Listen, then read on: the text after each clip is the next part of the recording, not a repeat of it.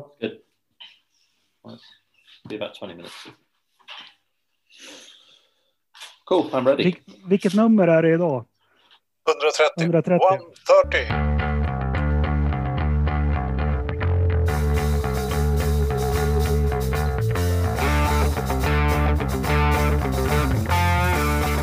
Så, välkomna allihopa till Forsa-podden avsnitt 130. Idag med en specialare.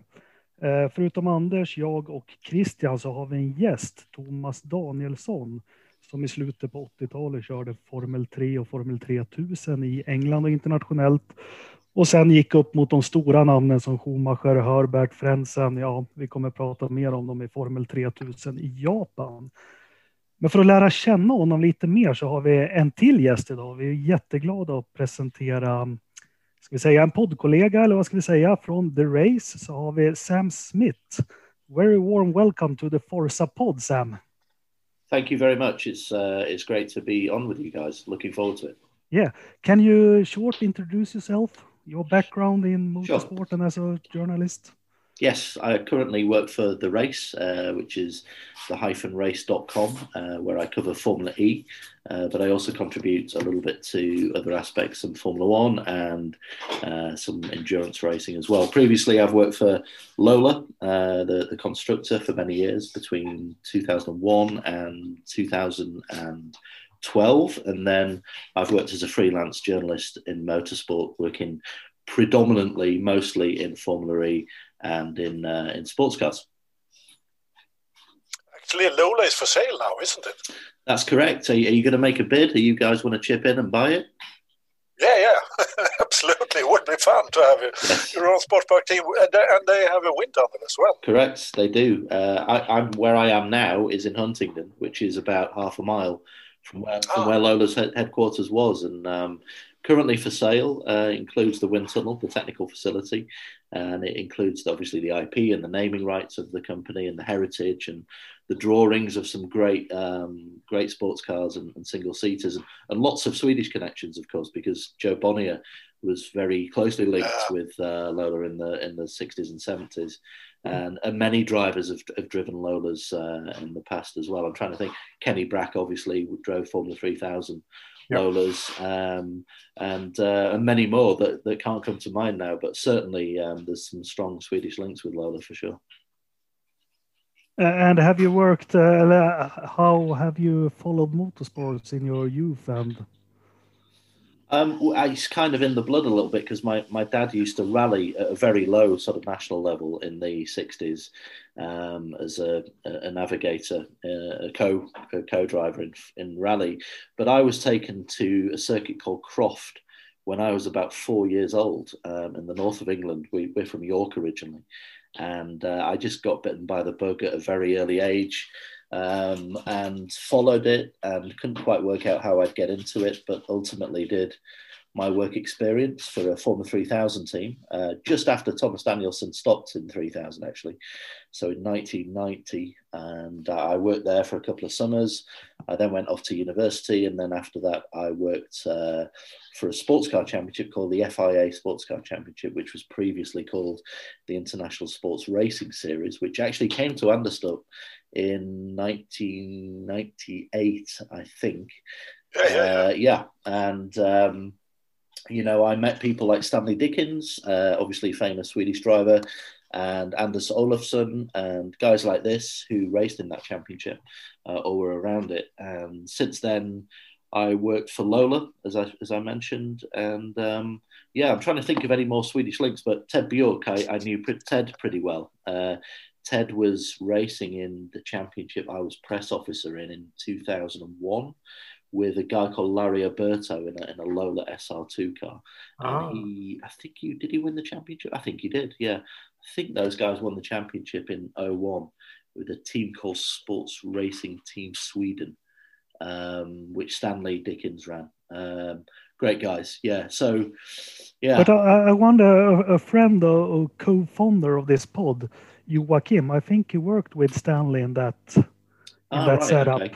Yeah, it's nearly 20 years ago. Well, it is 20 years ago, amazingly. Yeah, it is. I probably know the face, from the paddock. So, yeah, I think I've exhausted my Swedish links now. So. But nice to have some with some pedigree and knowledge about racing in this part. But we have borrowed you today for your knowledge about the F3 championship in the 80s and the F3000 seasons in the late 80s, which Thomas drive in.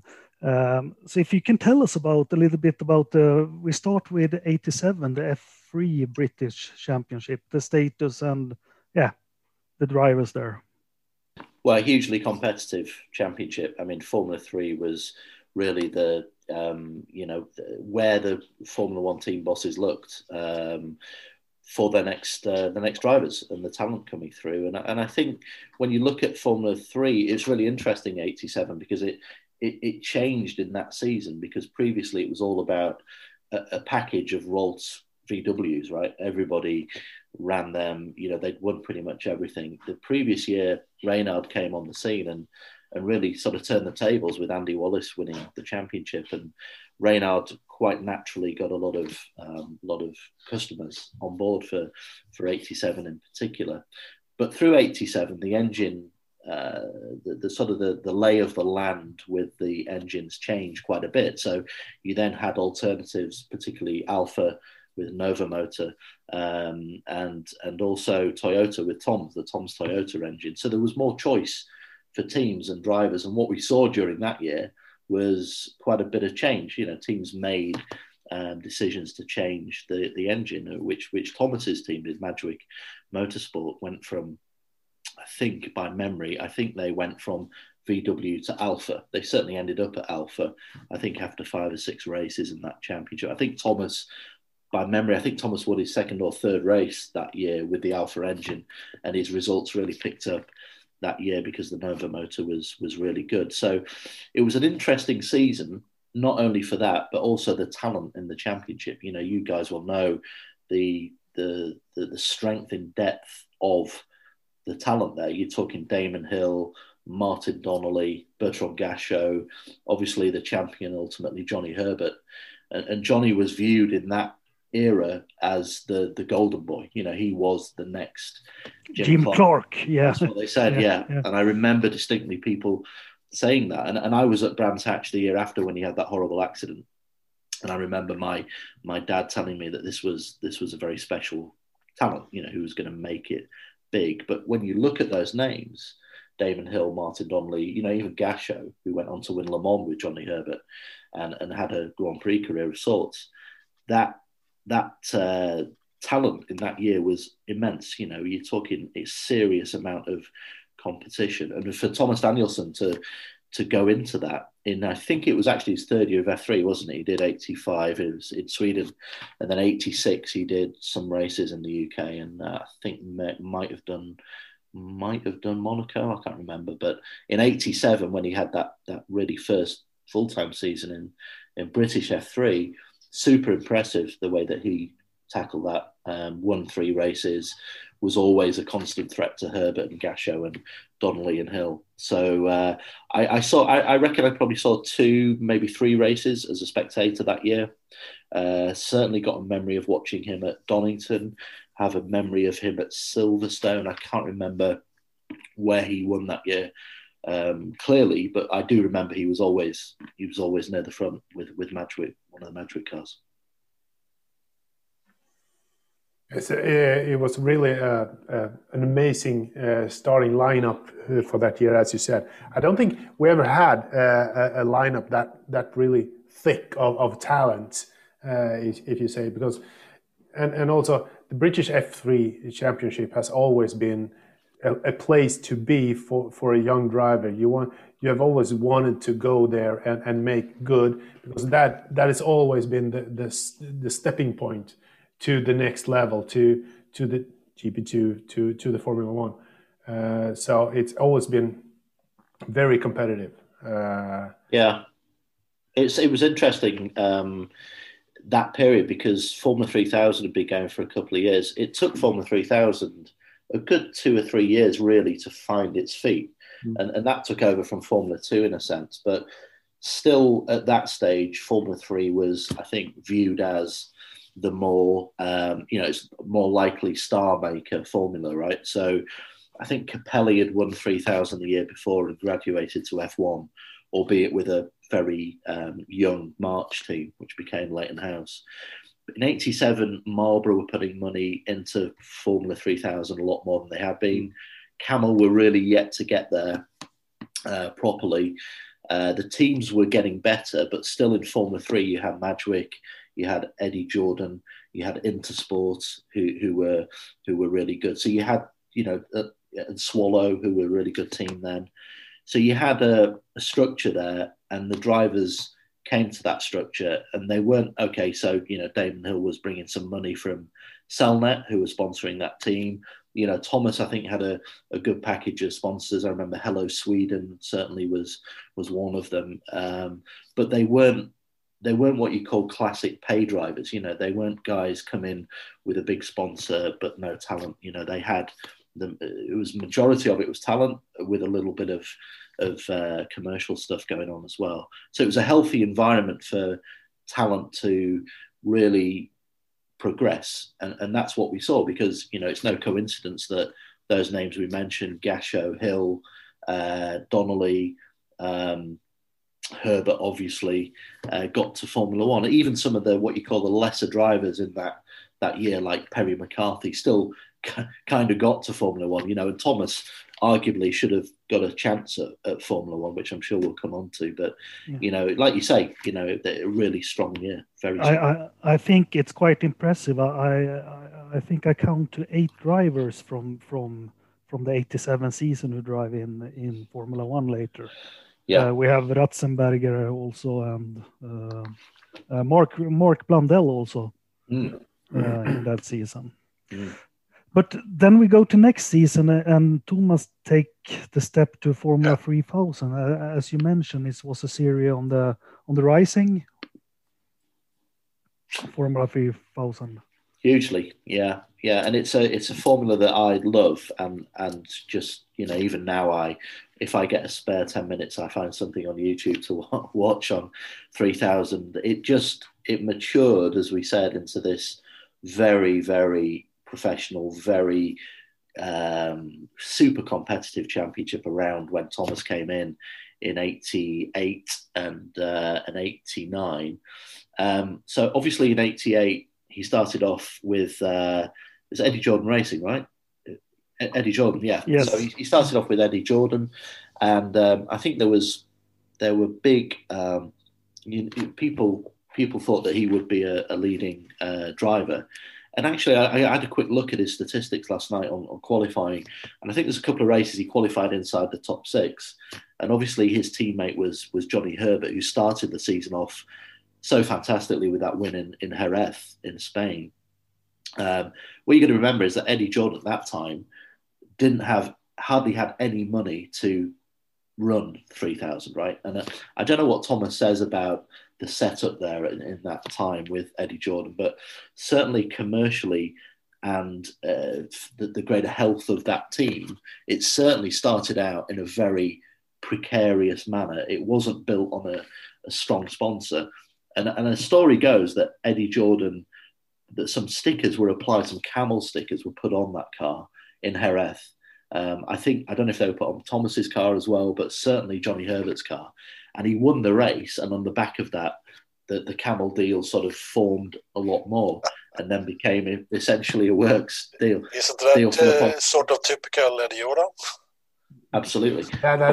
Completely. Sounds very much like the typical Eddie Jordan style to make business and to get money into his team. That's it. He's never stopped doing that, has he? No, it's classic Eddie Jordan. Classic. It worked for him that time, and he got some Camel money, and that became a serious Camel outfit kind of later in the year, because Johnny Herbert's car was fully liveried with Camel. And then what I do remember is Thomas being replaced, I think, after the Monza or Enna round that year by Martin Donnelly, and some other sponsorship came. Well, I don't know this, but the story you guys will know more. Yeah, I think the FIA took his license because he had problems with his eyes. Actually. That was what the story was at the time, and I'm sure there was something in that. But you know, I've heard from various people that the story may have been there may have been other angles to it. Now I don't know if that's the case or not. That's something for Thomas to answer himself. But yeah. there may have been a commercial element. I don't know, but certainly he missed the second phase of 88.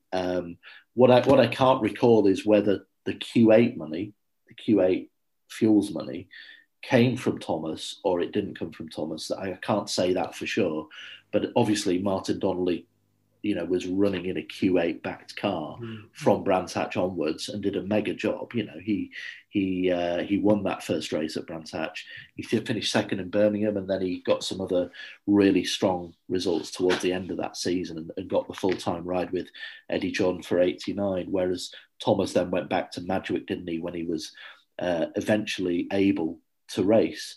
So yeah, it was. I remember it just being a very strange sort of fading away for Thomas in 88, but obviously there were reasons for it, and we assume that he had this issue, this optical issue, this health issue that he had to get cleared up. But I don't think I've really seen an interview or got a full explanation as to what happened in 88 for Thomas. So he had told me a little bit before this podcast that he had, I don't know the English word, skelögd. He got eyesight, you know, cross-eyed. Okay. Right. And right. The story goes, we are going to ask him later, but it's that I think Eddie pushed for this too. Okay, so maybe it was kind of maximized or something. Yeah, who knows? I mean, there's only two people who can tell you, and that's Thomas and EJ. Exactly. And I don't think we will have EJ in this podcast, but then we got to 89, and as you said, he go back to his former team from F3, and what a great comeback in the first race in Silverstone, I think. Yes, I was there. I was watching that at Woodcut Corner, and Thomas did a fantastic job. I remember him having a battle with Philippe Favre, who was another very quick driver, Swiss driver, who I knew. He tragically died about 8 years ago in a skiing accident. And I actually spoke to him, I think probably 2 or 3 months before that, because I did in Autosport magazine, there was a feature called Race of My Life, where a driver told, you know, the story of the race of his life. And I did that one for Philippe Favre, which was about the Formula Ford Festival in 86, when he had a great battle with Ratzenberger at Brands. Anyway, Philippe was on form that day, and it was really between himself and Thomas. And when you look at the people that Thomas beat that day, apart from Favre, you know, you're talking Jean Alesi, Donnelly, people like Emanuele Naspeti, Eric Bernard, Eric Comas, Eddie Irvine, JJ Lehto. And he did that after coming back. This period must have been a very difficult period for him professionally, to come back and win that at Silverstone. And it seemed to be at that stage that Thomas was going to be one of the favourites for the championship that season, but it didn't come to pass, and the results kind of faded away a bit. I think he got some other good performances and good results that year, but when you look at the level of competition and you look at teams like DAMS, who had Marlborough. They didn't have Marlborough sponsorship. Pacific had Marlborough sponsorship that year, but DAMS had really strong commercial backing from Elf that season. And then you had a Q8 back team with Roni Motorsport. And I'm just trying to think of some of the other teams, but you know, you've got at least kind of 7 or 8 cars there that were super strong in 89. And ultimately the strongest was the Camel backed Eddie Jordan cars of Alesi and Donnelly. But certainly at Silverstone that day, I think, you know, if you ask Thomas what are one of the best races of his career, I'm sure that would be pretty close to the top. Superb performance, and he deserved every bit of plaudits for that, because he completely dominated that day. But if we see this 89 season, we have Anders' big favourite, John Alesi, and we have my big favorite, Damon Hill, and we have Christian's big favorite, JJ Lehto. Ah. Just kidding. But how do you rate Thomas in this environment? I think if you go back and analyze Thomas's career, it's really hard to do it because we all know here, and I saw him live, and you guys probably saw him live as well, or some of you would have done. He was super good. You know, he was very quick. I think when you look at the Swedish Formula 3 drivers, and it's such a rich pedigree of, obviously, you know, Ronnie Peterson, Gunnar Nielsen, Stefan Johansson, Connie Anderson, some great names in motorsport. And Danielsson was right up there. You know, he was super good in a really competitive season, as we discussed earlier. But it's hard to see where he would have fitted in. You know, I think from what I saw, he was probably in that kind of Lehto mold. You know, he was as good as Lehto from what I saw, as good as Damon Hill, as good as Donnelly. So if he'd have got the right brakes, if he hadn't have had this health issue with his eyes, and he would have got a good break, you know, he'd have got a chance to show what he did, like Donnelly did with Arrows initially, and what Damon Hill did, obviously, with Williams, which was a bit of an extreme lucky break, let's say. But there's no reason to think that Danielsson wouldn't have been able to have a good F1 career if he'd have got the chance, definitely. But, you know, how many drivers do we talk about who have tough luck stories, or were injured, or whatever? It's just life, you know. It's just that little bit of luck. He had the talent for sure, and he had the focus and everything, but he just didn't have that lucky break. The opposite, he had a tough break. So yeah, super difficult to say, because it's all hypothetical at the end of the day, isn't it? But have you, with your knowledge, have you seen this competitive starting fields after this? In Formula 3? Yeah, or Formula 3000. Yeah, I think 3000, for me, the sort of pinnacle of 3000 was probably 90. You had Komatsu, you had McNish, you had Irvine, you had Frentzen, you had Wendlinger, Damon Hill, of course. You know, that's the peak of 3000 for me. Formula 3, there is an argument to say that 87 kind of time was a highlight for sure. 90 was obviously a famous year with Häkkinen and Salo. And you had, you know, a whole host of other top drivers there, Christian Fittipaldi. It's always difficult to say, isn't it? Different years, different eras. Ultimately, when you get to Formula 3 or Formula 3000 level, you know, I think once the championship's established, and it's...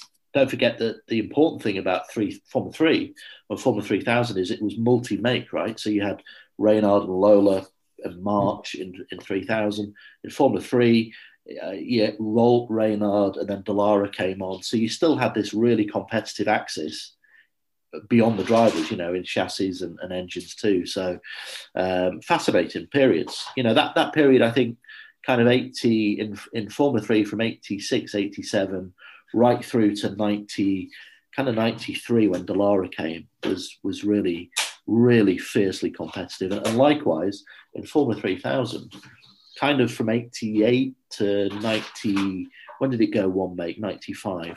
You know, that you're talking about some seriously tough competition there. You know, you had to be very special to win Formula 3 races and Formula 3000 races with all that competition going on. Yeah, so a great fondness for me to look back on. And, you know, I'm remarkably lucky because I as a 15-year-old, I was there. You know, I was at races working, scrubbing wheels and sweeping the floor of the garage. So, yeah, I feel very lucky to have been there.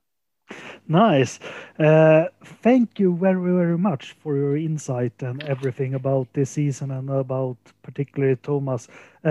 If our listeners want to follow you on social media? Yeah, so The Race is the-race.com, and our Twitter handle is at We Are The Race. Personally, I'm at Sniffer Media, which is the name of my company. It's nothing to do with my sinuses or anything. Sniffer Media is me, and We Are The Race is you can follow all the latest from lots of different disciplines of racing there. So thank you guys. It's nice to have joined you, and really interesting talking about some great old days in racing. Yeah. And Thomas, hope we can have you back. later. Absolutely. Yeah, just let me know and I'll be more than happy to come back and talk to you.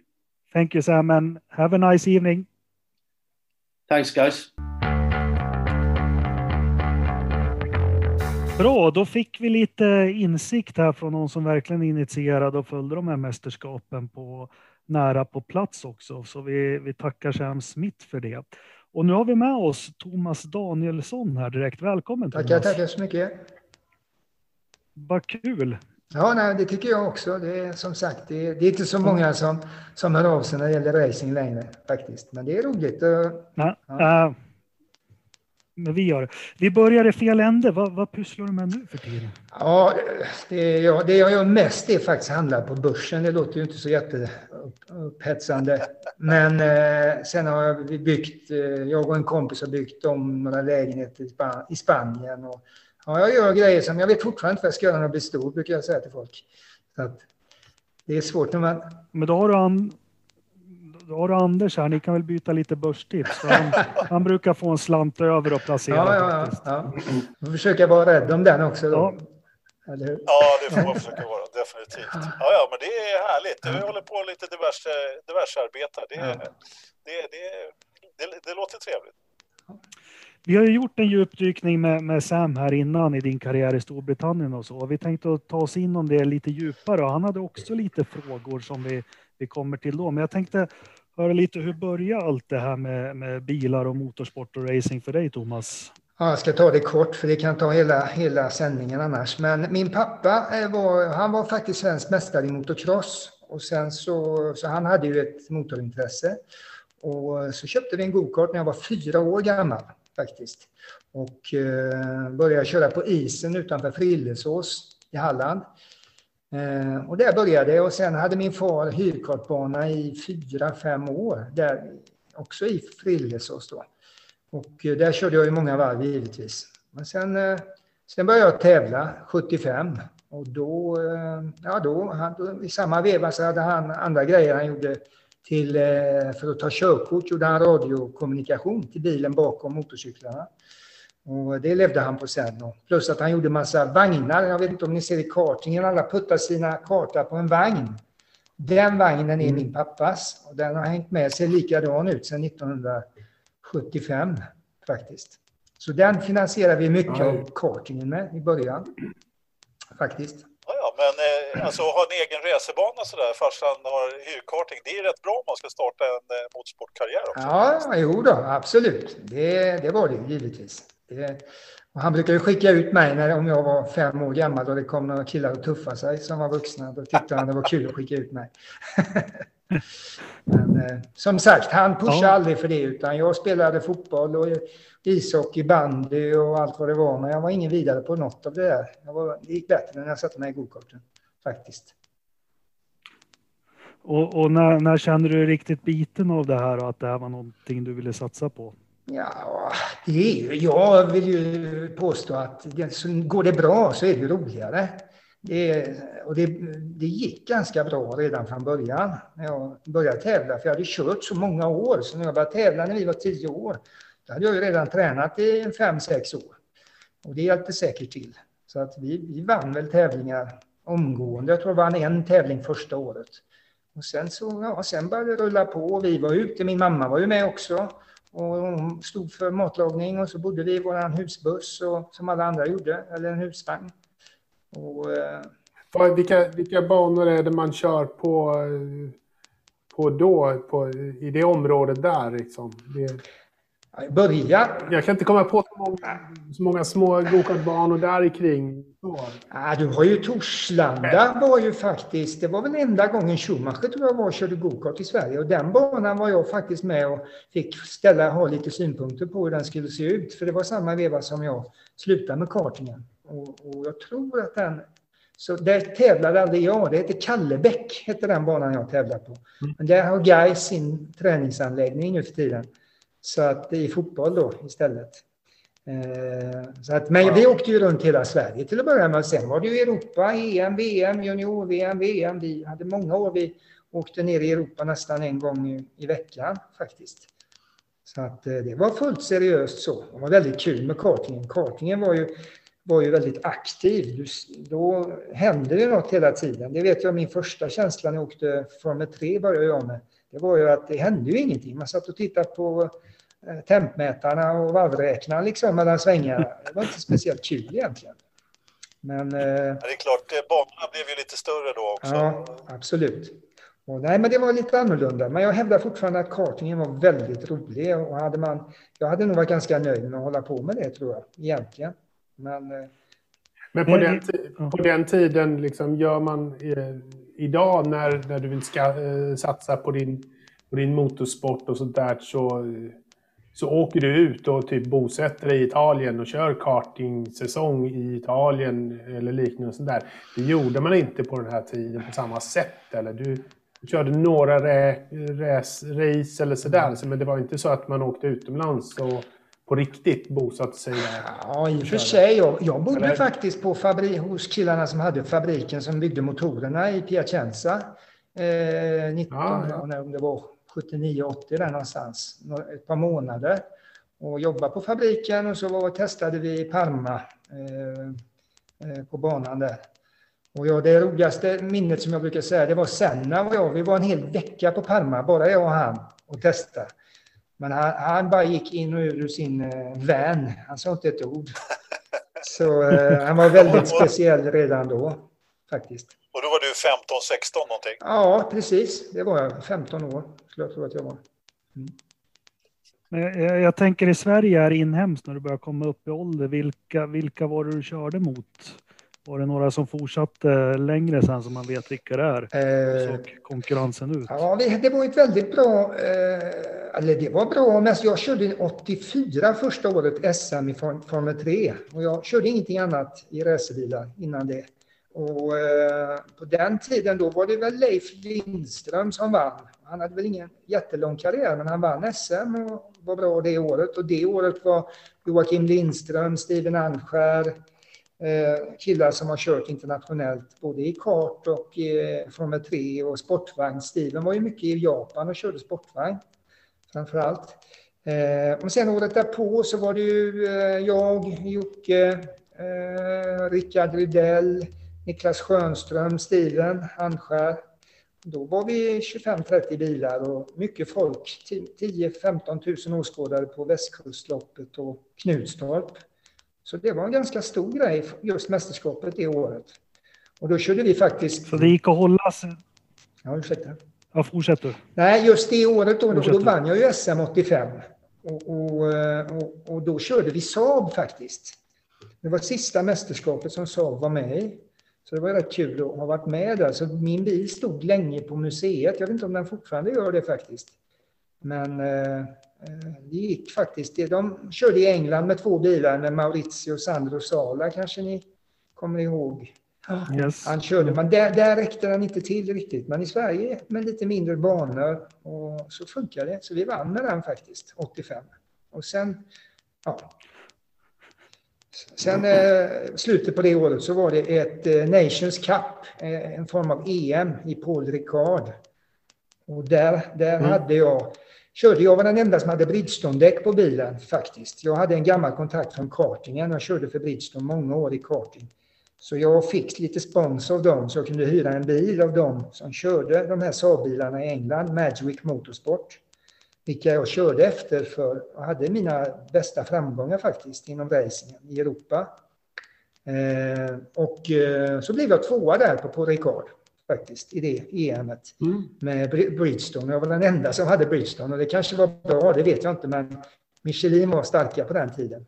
Så att det var lite överraskande, det var det. Men det var, och jag var precis bakom Kaffi, Alex Kaffi, kommer ni kanske ihåg.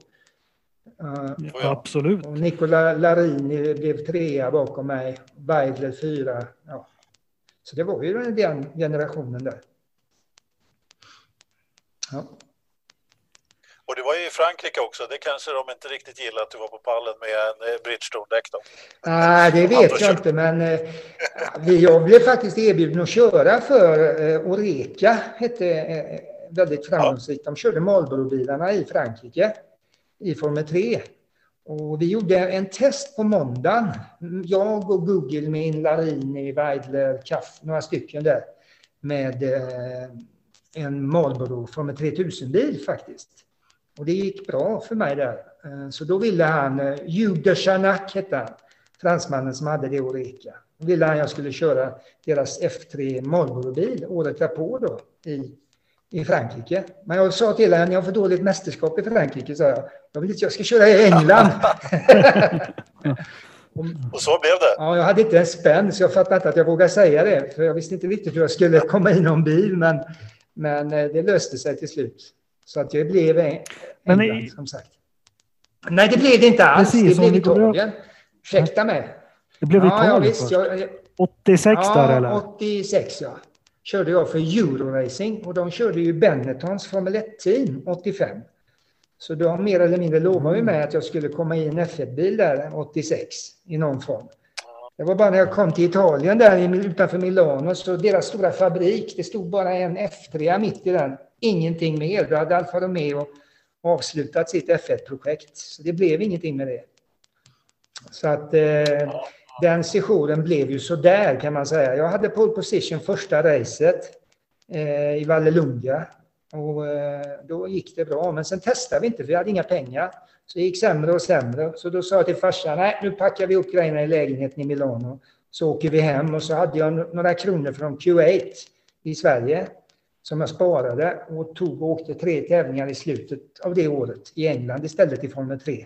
För just Magic Motorsport då igen. Som jag blev 2:an året innan i EM.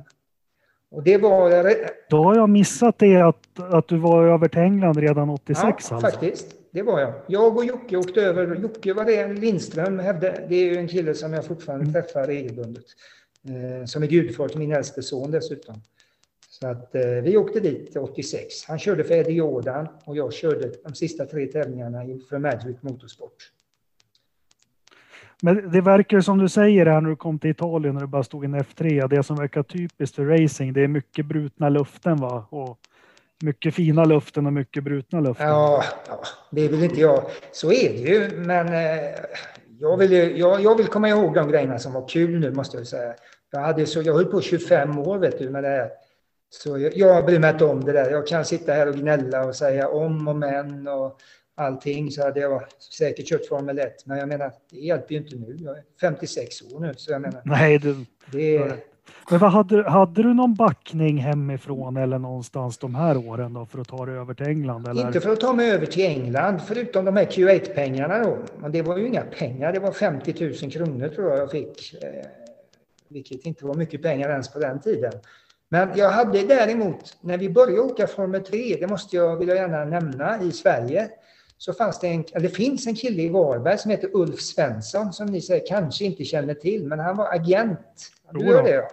Han var ju väldigt duktig både i motorcyklar och i Formel 3 i Europa. Han är från Varberg och det är bara 2 mil från Frillesås där jag kommer. Och när vi skulle bara åka racerbil så gick vi till Ulf och frågade lite. Vi kunde ju ingenting om det, jag och min pappa då.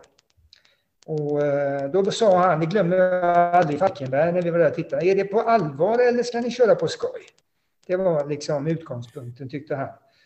Så ja, men vi ska nog försöka och göra så gott vi kan tyckte vi då. Och farsan lånade lite pengar på huset och så köpte vi en gammal F3 som vi körde med.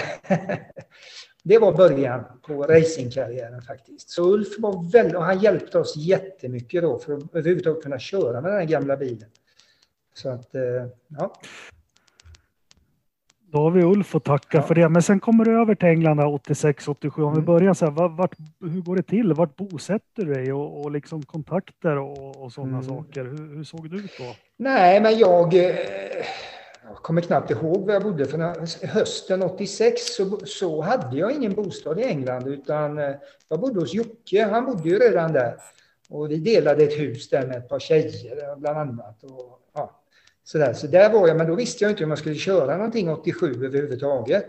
Utan jag hade de pengarna som jag hade från Q8 och jag kände ju det att det gäller att göra intryck när man får chansen. Så jag hade en bra bil för Andy Wallis vann ju mästerskapet i året i England då i Formel 3. Så att, och jag blev 2:a precis och låg precis i arslet på honom på Silverstone sista tävlingen. Så att jag hade ju ändå på något vis visat att jag hängde med. Och hade jag inte gjort det så tror jag inte, för jag hade inga pengar, jag bara snackade en massa luften. Jag har kanske pengar från Q8 och Robert Synch hette han som hade Madgwick. Han gillar mig och jag träffar faktiskt honom nu, det ska vi inte ta nu för det är en annan historia. Men han trodde också på mig, så han ungefär som jag sa, ja, men jag ska nog kunna fixa en halv budget också. Så båda sa att vi skulle fixa halva budgeten var. Fast ingen av oss hade egentligen några pengar. Men det löste sig efterhand under året. Så vi körde ju hela säsongen. Vi hade väl inte den största budgeten. Men det gick bra faktiskt. Jag tror jag hade 13 pole positions, 87 och vann 5 tävlingar. Och hade chans att vinna mästerskapet ända till sista tävlingen där.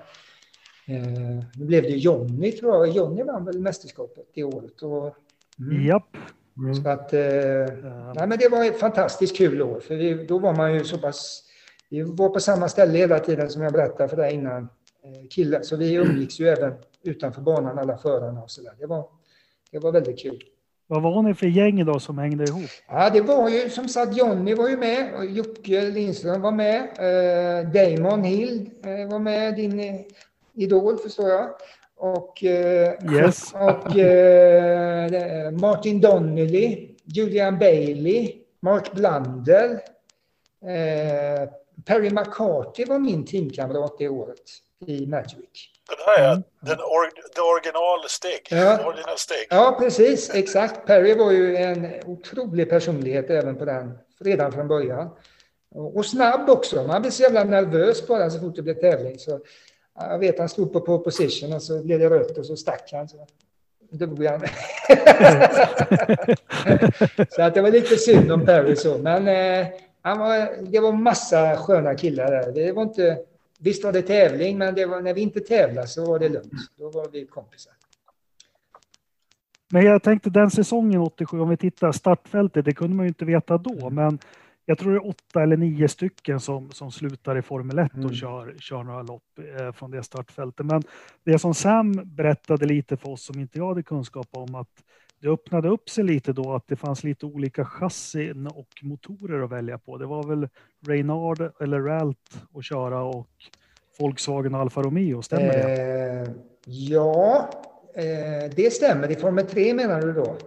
Eller? Ja. Ja, i Formel 3 där 87. Precis. Så var det, vi började faktiskt med Volkswagen, eller hur var det?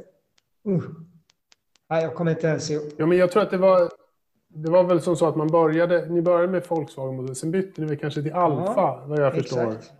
Men alltså det var lite spännande liksom, att byta motorleverantör mitt i säsongen sådär liksom. Det måste nästan varit lite unikt, känns det som, att man höll på med sånt. Ja, men jag kommer ihåg speciellt Johnny, de hade en speciell Volkswagen-motor från Spis, hette de som trimmade de motorerna. Och de Volkswagen-motorerna vi hade tillgång till hängde inte med helt enkelt. Så det var enda sättet att vara konkurrenskraftiga för oss. Så vi blev ju efter det, och vi gjorde det ganska omgående. Jag tror vi körde bara en tävling med Volkswagen det året. Det var liksom tidigt på säsongen. Och sen var vi med hela tiden. Så att det är ju alltid så med motorsport. Det är ju en kombination av det vet vi ju alla, av material och en förare. Och så är det ju bara. Så att det var nödvändigt. Och Volkswagen var väl inte jätteglada i England. Det vet jag. För vi hade lite hjälp från dem. Men som sagt, det blev så i alla fall. Alltså, sen var det en del Toyota också, ser jag här i listan också, som Donnelly körde Toyota. Damon också för den. Ja, Damon Hill också. Ja, precis. Vad heter det? Intersport Racing körde de för. Ja, Cellnet var deras sponsor. Det är en stor teleoperatör. Ja. En sån flagga har jag uppe på min vind. En Cellnet-flagga. Ja. Okay. Ja, sånt fan är jag till och med. Ja. De delade ut dem när jag var på, var det 95 eller 96 på Silverstone? Det stod Damon Hill på ena sidan och Cellnet på andra. De hängde väl med honom länge som sponsor. Men du, det här mästerskapet då, vi ser att man kör på Fraxton och Brands Hatch och Silverstone. Sen är det lite lopp i Europa också, Zandvoort och Spa. Ja, det var väl bara de två racen egentligen. Men där tror jag redan Lillövis, Stefan och de körde på Zandvoort, vet jag att de körde. Spa vet jag inte riktigt hur långt tillbaka det gick, men Det var ju två Spa, en fantastisk bana. Det var ju årets höjdpunkt egentligen. Mm. Varje år, oavsett vilken bil man satt i, tycker jag. Ja. Så det... Hur var de här brittiska banorna? Vi som kollar Formel 1 känner mest till Silverstone och så, men de här andra, hur var de då att köra på? Ja. Alton Park? Och... Ja, Brands Hatch körde de i Formel 1 på den tiden också. Ja, så det var ju en väldigt fin bana, lite kuperad så. Den höll ju internationell standard, men sen var det väl, Alton Park var ju kul bana, men det var ju smalt och farligt. Jag hade aldrig fått tävla på en sån bana i en sån bil idag. Inga avåkningszoner och så vidare. Det var helt annorlunda. Men det är samma med Silverstone, såg ju helt annorlunda ut på den tiden när jag kom till England. Ja, det var ju som en triangel bara nästan där på 80-talet. Ja, det var ju egentligen alla, det var bara snabba svängar faktiskt. De kallas ju fortfarande Stowe och Club och Abbey och allt vad det heter. Men jag vet Woodcote hade väl Kecke, Rosberg, då var inte det, fanns inte ens en chikan där. Det var bara fullt blås. Nej. Ja, men det var väl, han hade väl snabbaste varvet, jag tror det var 85 han slog det. Och det var väl Montoya som slog det 2004 på Monza. Ja, okay. Det var något så 256 km i timmen snitthastighet. Så. Snitthastighet. Ja, den såg helt annorlunda ut, Silverstone. Men jag tänkte de här Formel 3-bilarna, du sa ju tidigare att de var lite tråkiga och så, man satt och tittade på tempmätaren. Hur de var att köra de här du körde? Det var det ju inte, men det var stor skillnad från karting. Jag menar inte att det var tråkigt. Formel 3 var en väldigt bra klass tycker jag. Det var ju det var det som var närmast kartingen faktiskt. Vi var och tittade, jag och min pappa, på Mantorp på någon test eller tävling. Och Formel Ford, det var ju inte... Det är säkert en jättebra skola att köra Formel Ford, men jag tyckte att ska vi försöka tävla så ska vi försöka köra Formel 3. För det liknar kartingen. Mer fäste och riktigt så som det ska köras tyckte jag då. Och så blev det. Så att det var jättefina bilar Formel 3. Men mer prestanda egentligen än hästkrafter och bättre bilar än motorer kan man säga. Ja. Vad var nyckeln för att vara snabb här om man kan man säga så ens? Men... nej, det var inte, det vet jag inte. Jag kommer knappt ihåg. men alltså det var ju inte så att du fick ju åka, det gällde att ha med dig farten ur svängarna och alltid åka mjukt och du hade inte så mycket hästkrafter som sagt, så att det gällde att hålla farten uppe helt enkelt. Så det kanske inte passar mig. Jag har alltid varit ganska aggressiv och åkt fort in i svängarna. Har jag gärna velat göra. Och det kan man göra i vissa typer av bilar. Men kanske, det var inte det viktigaste i Formel 3 kan man väl säga. Mm. Ja, vi kanske kommer till det. Men vad behövde du mest för en bil? För vi pratade lite innan du och jag just det du sa här. Att du körde väldigt fysiskt. Och jag har ju sett bilder på när du kör standardvagn där och är helt, det är otäckt, du är helt slut efteråt. Men vad behövde du från din bil eller från dina bilar för att kunna köra som du ville? Jag behövde väl, det är små och marginella skillnader på vad man, de flesta jag ville ha en bil som styr in. Hade alltid, så jag visste precis att när jag rörde ratten då styrde den in. Jag fick inte understyra in i en sväng. Men sen är det ju så att även om den styr in snabbt bilen så måste ju bakvagnen hänga med så att säga när du kommer ur svängen sen. Så att gärna en bil som styr in då och lite lätt understyrt ut då. Men det är som sagt, det är olika i en snabb sväng och i en långsam sväng också. Så att det där, då kommer man in på detaljer. Och det är jättesvårt. Ja. Och det var svårt och jag kan nog säga ärligt, de flesta så kallade racerstjärnor, det är inte många som riktigt kan sätta fingret på vad det är man behöver göra för att en bil ska bli snabbare faktiskt. Sen helt plötsligt så hittar de det och då är de hur snabba som helst, men det är väl just det att komma dit liksom, och veta var man ska göra, det är väl det som är lite i hemligheten med att kunna vara riktigt bra. Det var ju konsekvent. Jakob och jag frågade mig lite om vem jag tyckte var bäst och så vidare, och då Schumacher var ju på min tid, eller på våran tid fanns det ju inte lika mycket data för ingenjörerna att jobba med. Jag vet inte exakt hur det ser ut idag, men de har ju hur mycket information som helst. Så jag skulle tro att det vad vi sa om hur bilen betedde sig, det var nästan den enda informationen ingenjörerna fick när de skulle ändra på bilen. Och det var Schumacher fantastiskt duktig med. Och som jag nämnde, nu kanske jag hoppade i förväg lite här, men han var ju i Japan 91 och körde 3 tävlingar, och i samband med de första 2 testerna han gjorde på Sugo så kom han till och körde för Ralt, samma team som Johnny Herbert körde det året. Och han hängde inte med alls, det var den enda Ralten, och Johnny var ju oerhört snabb. Jag har all respekt för Johnny som racerförare. Han vann väl till och med ett Grand Prix, tror jag.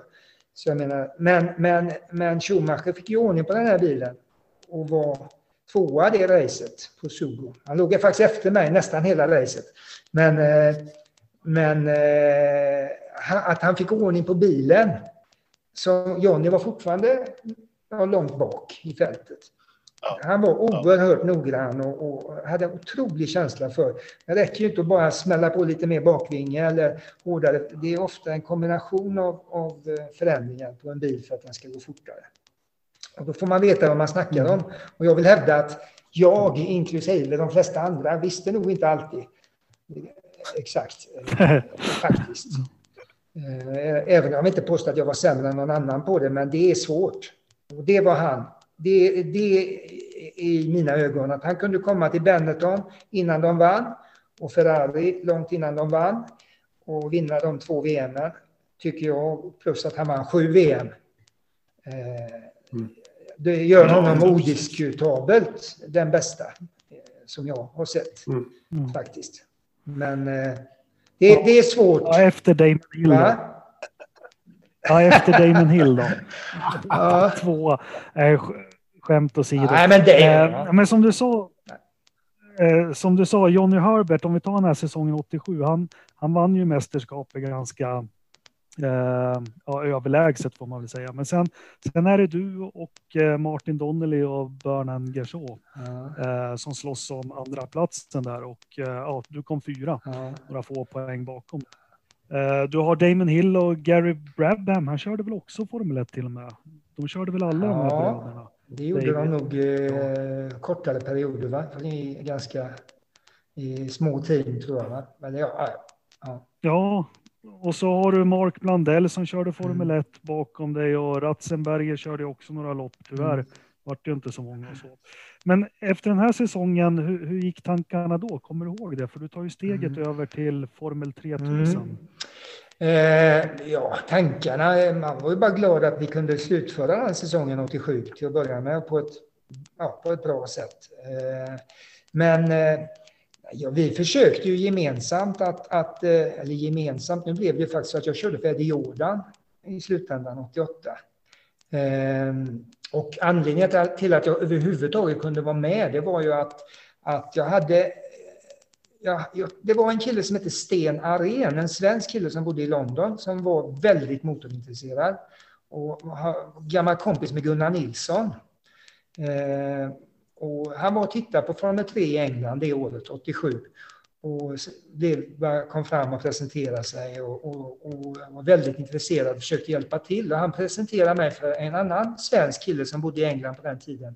Mats Arnhög, vet jag inte om ni vet vem det är, men han var väldigt en duktig finansman inom shipping på den tiden. Och Mats, han hjälpte mig med en ganska stor summa pengar lovade han inför 88 då.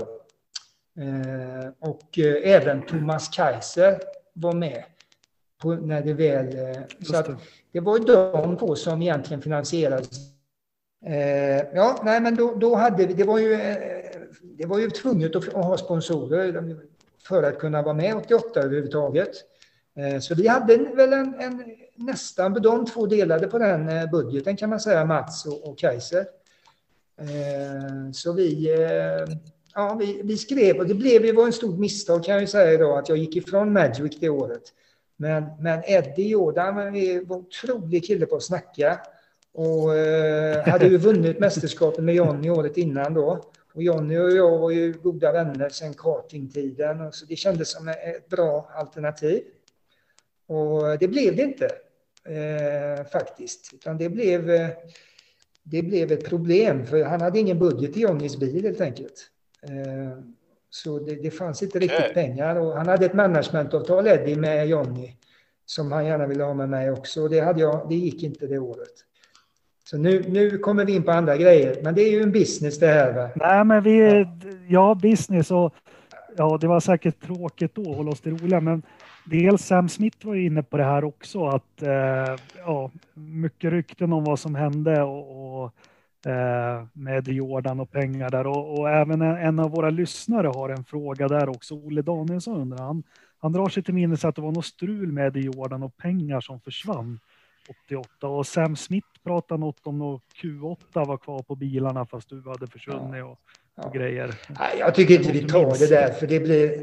Det är så länge sedan vi skiter i det där. Jag är ingen jättefantast av Eddie Jordan, vi kan väl säga så mycket i alla fall. Är det någon som är det som har haft med honom att göra, tror jag? Du känns inte riktigt ensam i den fanklubben, kan man väl kanske säga. Nej, det är säkert så. Men jag sa alltid det, han hade sålt sin morsa för 5000 spänn om han hade varit tvungen. Inga problem.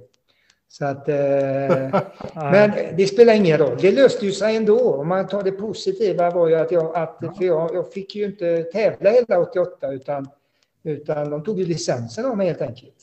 Mitt i säsongen. Ja, och hur var det? Vill du berätta? Det är svårt att undvika Eddie Jordan i de där sammanhangen. Utan Eddie skickade upp mig till Sid Watkins i London som var Formel 1-läkare redan på den tiden. Han gick väl bort för något år sedan. Mm. Och då första när jag kom in till honom där på kontoret så sa Sid, men jag hör att du ser dåligt. Jaha, vadå? Så han, jag har hört att du ser dåligt och tyvärr, jag måste dra in din licens. Tills du kan bevisa att du faktiskt ser. Ja, ursäkta att jag skrattar. Det var inte så roligt då när man var, du vet. Nej, det förstår jag. 20, i och för sig var jag inte så jätteung, men det var ju början på karriären där. Så att det var ju ett avbräck, för jag kunde ju inte tävla mer då. Precis som du sa, Q8 försvann, de stannade med Eddie. Och det blev faktiskt Martin Donnelly som körde den bilen sen. Så att jag fick börja med att åka ner till Paris och göra en sån här flygvapentest där och visa att jag såg ordentligt. Och sen fick jag göra samma sak i Linköping på Saab där. Och så fick jag tillbaka licensen till 89. Och som tur var så var då Thomas Kaiser och Mats Arnhög fortfarande beredda att ge mig en chans till och vara med.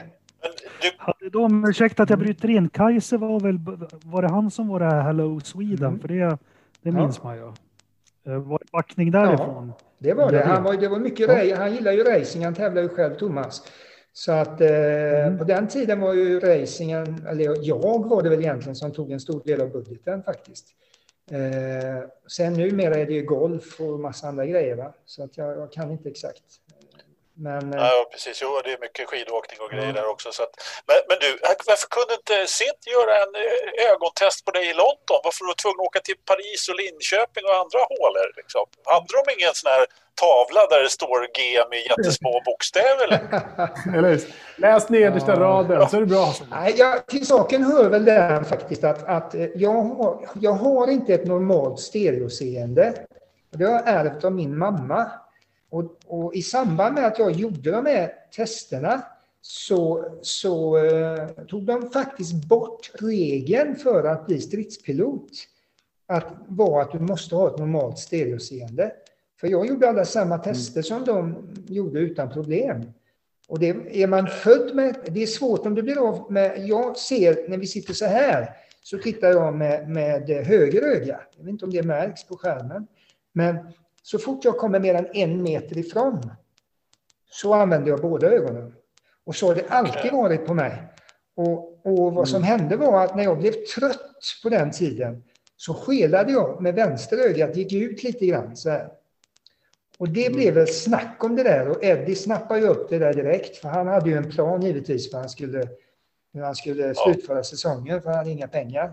Så att, men vi lämnar det där tycker jag. Men det var därför jag fick helt enkelt. För jag tänkte ju så här, men jag kanske inte ser. Det kanske är något fel på min syn. Men jag menar, jag hade ju ändå varit tvåa i EM och i Formel 3 och trea i VM i godkort och junior-VM. Ja, du vet, jag hade resultat så jag tänkte, jag måste ju se hyfsat i alla fall. Kan man ju tycka. Någonting ser du. Men det blev så pass, för att vara lite allvarlig, att du började ifrågasätta dig själv och så. Ja, men det var jättejobbigt där när 88 det året. För ja. Att i alla tester innan tävlingarna började så var jag var minst lika snabb som Johnny. Men när första tävlingen började så kom det fram lite nya motorer och grejer och de kom inte i min bil, kan jag säga. Och jag hängde inte riktigt med och jag kunde inte riktigt acceptera det, så jag kämpade. Jag tog i lite för mycket och hade åkt av lite för mycket helt enkelt.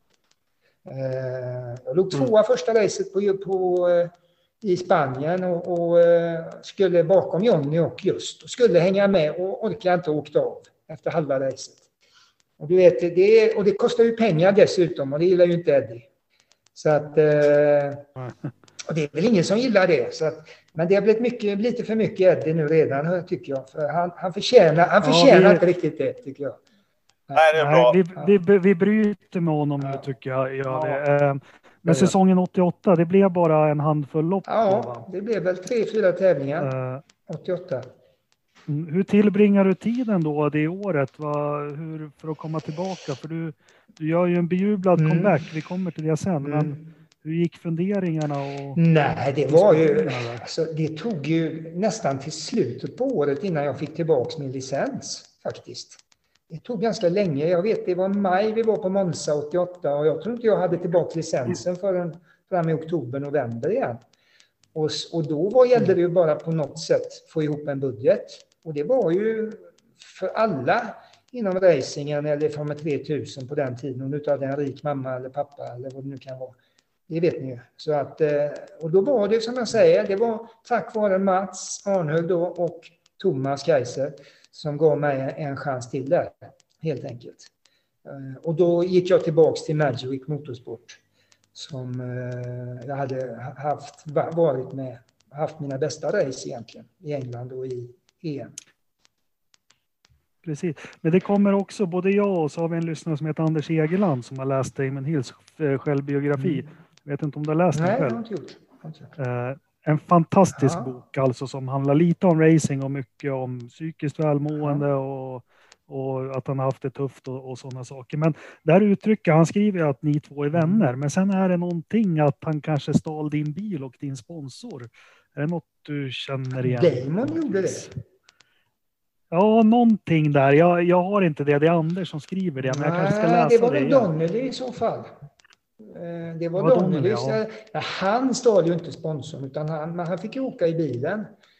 Så Damon hade jag inte. Det kan jag, då har jag glömt bort. Nej, inte alls. Jag ska ta reda på det bättre exakt. Men jag vet i alla fall att han nämner dig. Jag kan ju säga det med Damon att Damon var är en kanonkille till att börja med. Det är ju en smart kille, en väldigt ödmjuk, trevlig kille. Och det var han redan när han började ju åka 87 egentligen i England. Han hade åkt mycket motorcykel innan. Så vi visste ju att hans pappa var känd och så vidare. Men vi skrattade nästan lite åt Damon när han började. För han hängde inte med dem i början. Men han lärde sig ju oerhört snabbt. Och på slutet av året så hängde han ju med på ett helt annat sätt. Och jag menar, han vann ju VM i Formel 1 och så vidare. Alltså, jag menar, killen, han fick ju en crash course helt enkelt i att bli racerförare på väldigt kort tid. Och gjorde det fantastiskt bra. Fast han är så ödmjuk och så han verkar ju vara extremt envis och vinnarskalle helt enkelt. Men det är väl alla ni som har kört så där. Nej, men det var han säkert och att han bara lyckades ta sig till Formel 1. Men det är ju lite flyt också givetvis, men han var ju oerhört målmedveten. Visst var han det, men som du säger, det var vi nog allihopa, eller många av oss i alla fall. Hallå, ursäkta att jag avbryter intervjun med Thomas Danielsson, men det här programmet blev lite för långt till och med för Forza-podden, så att vi får tyvärr dela upp den här i två två avdelningar, två avsnitt. Så att vi ska försöka få klart avsnitt 130B också, så att det får bli en liten cliffhanger här. Tack för att ni lyssnar. Hej då.